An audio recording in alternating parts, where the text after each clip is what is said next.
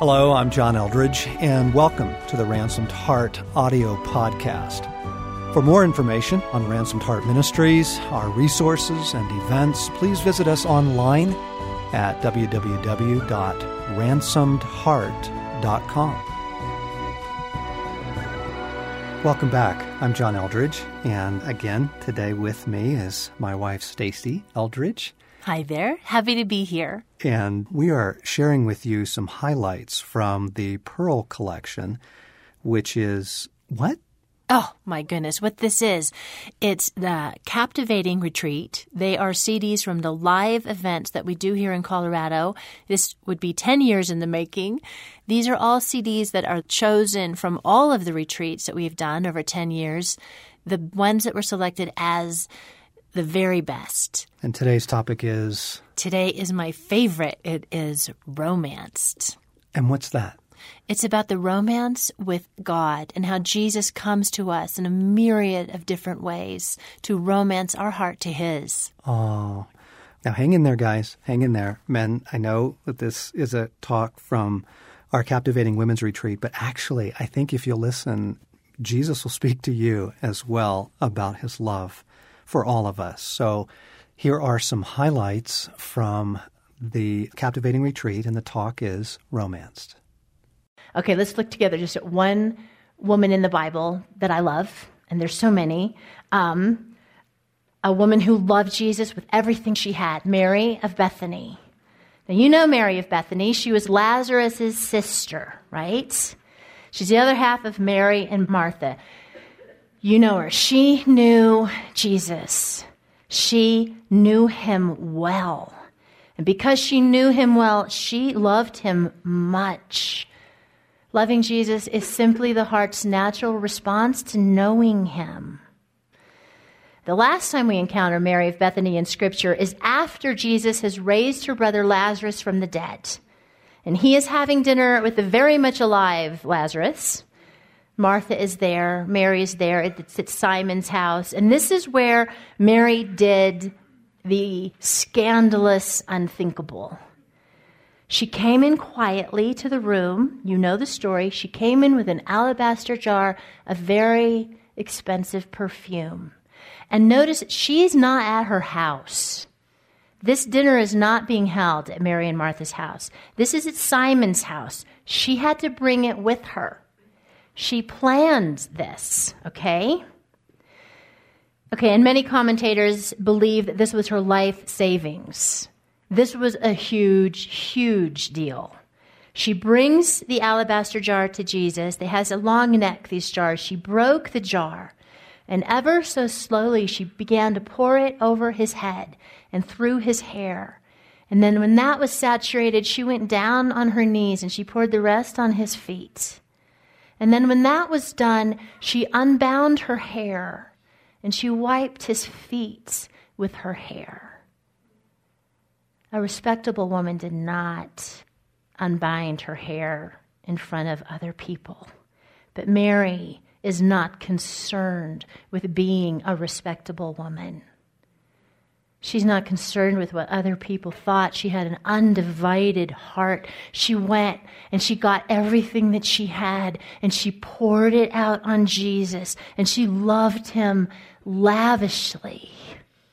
She offered to Jesus quite literally all that she could. She spent herself on him and she ministered to him in a culturally significant way. Nowadays, if you poured your Chanel number five on somebody that you admire, it might well end that relationship. But everyone else in the room then recognized a significant offering of worship and anointing. That's what Mary did. We love her for it. And there were two immediate reactions to that, two immediate effects. The first was the fragrance filled the room. She broke out what she had, and there was a change in the atmosphere. When we pour out all we have and all we are and offer ourselves in worship to Jesus, the beauty of that offering can be sensed in those around us. The fragrance lingers. There is a change in the atmosphere. And the second thing that happened immediately, right after Mary ministered to Jesus, was she was rebuked for it by the disciples. Over and over, Jesus had told his disciples that he would be killed in Jerusalem and rise again, but they didn't understand. The opposition to Jesus was growing every day. There was a contract out on his life. He was being hunted. It was attentive Mary who sat at the Lord's feet, who understood the times, what Jesus was about to endure. And she knew there was not much time left. There was nothing she wouldn't do for him, nothing she wouldn't spend on him.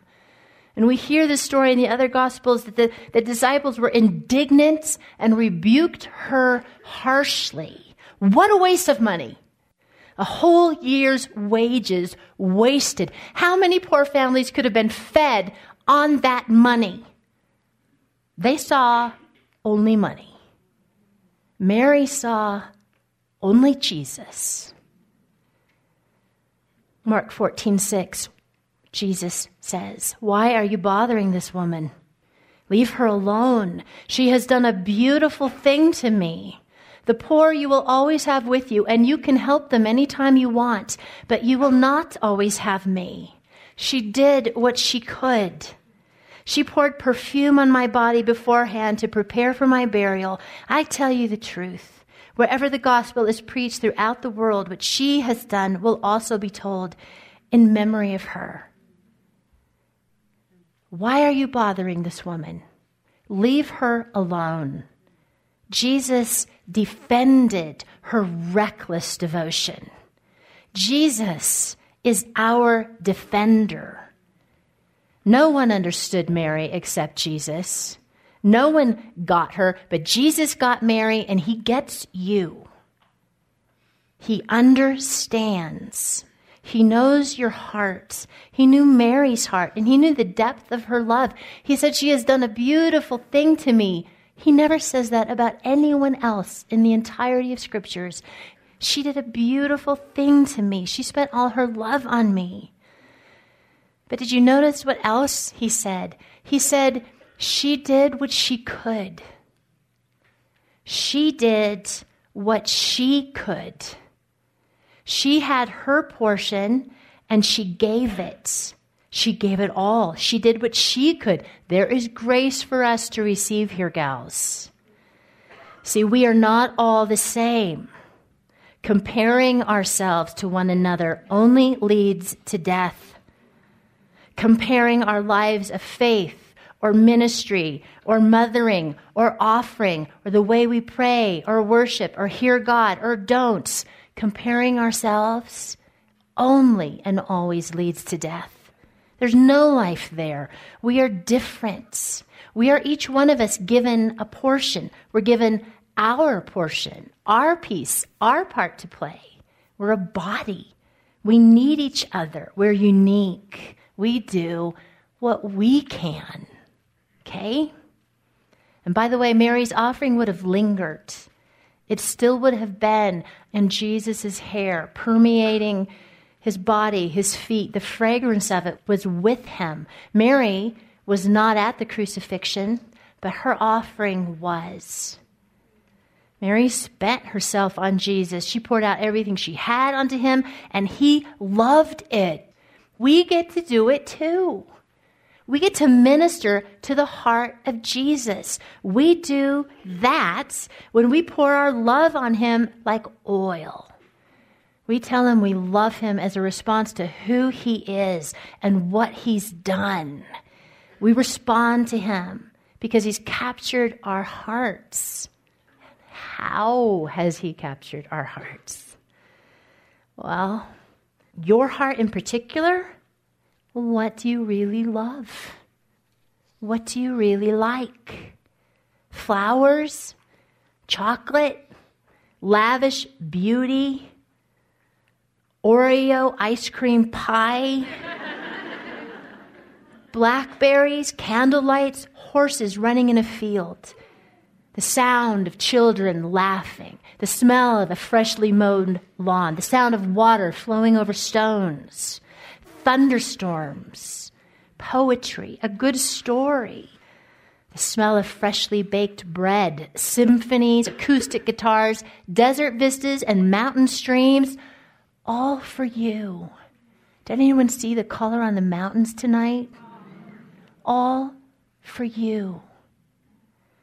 He romances us through that, through sunsets, through landscapes and gardens and mountain ranges, through beauty and music and pain and tears, through longing and ache, through a revelation of the depth of our need for a Savior, through an unfolding revelation of His boundless beauty. He is with us and He is romancing us and catching us and reminding us of the truth. He knows you. He knows what you like. And He will come to you wherever you are. And He's saying, Come closer.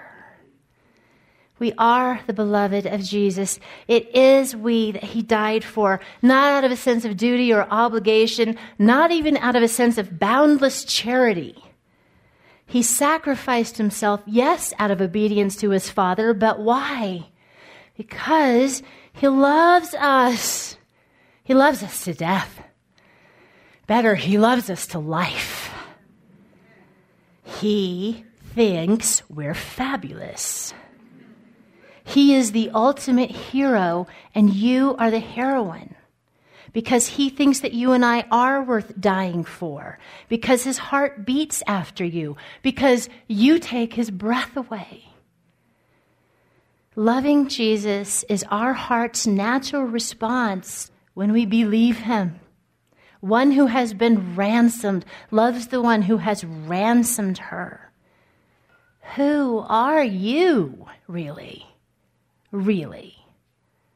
Because you are no longer defined by the messages of your wounds or the words that have been spoken over you. You are no longer defined by your failures or your weaknesses, but by the finished work of Christ. Who are you? Really? You are loved. You are wanted. You are chosen, delighted in, valued, and precious. You are romanced. You are irreplaceable. You are beautiful. You are his beloved. And who is Jesus, really? Well, he's the love you've been looking for all your life, and he has never taken his eyes off you. Ask him to make this real to you, for you. See, God speaks to us when we come away for times like this, times with Him, when we come away from the busyness and our, of our schedules and the demands of our life, and we don't want to lose the things that He has spoken or that we have felt, and they can be so easily and quickly lost and forgotten. So we pray, Jesus, to remind us who we are continually. And we ask Him again, Do you have words for me? How has the romance come to me? You ask. Let him remind you, and then you're going to write it down. Do you have a special name for me? How do you see me? You can write down what he says, or you write down what you've already heard, or you write down what you really want him to say. Actually, you can write down whatever you feel compelled to say, and you're going to remember who you are. You're the beloved. See, beloved means a much loved person, dear, darling, loved, favorite, sweetheart. You're the beloved. Our God is a generous, lavish, extravagant God. Ask Him. Ask Him by faith. It makes Him so happy when we ask Him. It really does. We don't get tired of hearing how much He loves us. And he doesn't get tired of telling us how much he loves us. And he doesn't get tired of hearing how much we love him either. See, when we worship him, that's what we're doing. We're just telling him how much we love him and how fabulous he is. We thank him for being so kind and faithful and merciful and strong and good and true and for us. And we dive into his word and say, What do you say about me, God? The Bible says many things about you. It's like a love letter, really, to you. And in three words, the whole Bible is saying, I love you. And in two words, the Bible is saying, Come closer. Come closer. Jesus, speak to your beloved. Remind her who she is to you. See, your Jesus wrote you the most glorious love letter that has ever been written. Ever. And he is the one who rode into the depths of the darkest, most dangerous dungeon to rescue his true love. And he is the one who will ride again with fire in his eyes, a flaming sword in his hand on a white steed. He has inscribed you into the palm of his nail pierced hands. He knows your every thought, cherishes your every tear, numbers your every hair. He weeps for you and with you. He longs for you. He hopes for you. He dreams of you. He delights in you and he sings over you. He is the one who has battled all the forces of hell to free you, and he is battling still. He's battling now. He is your knight in shining armor. He is the love you have been looking for. He is your dream come true. He is your hero. He is Aslan. He is the lion of Judah and the lamb of God.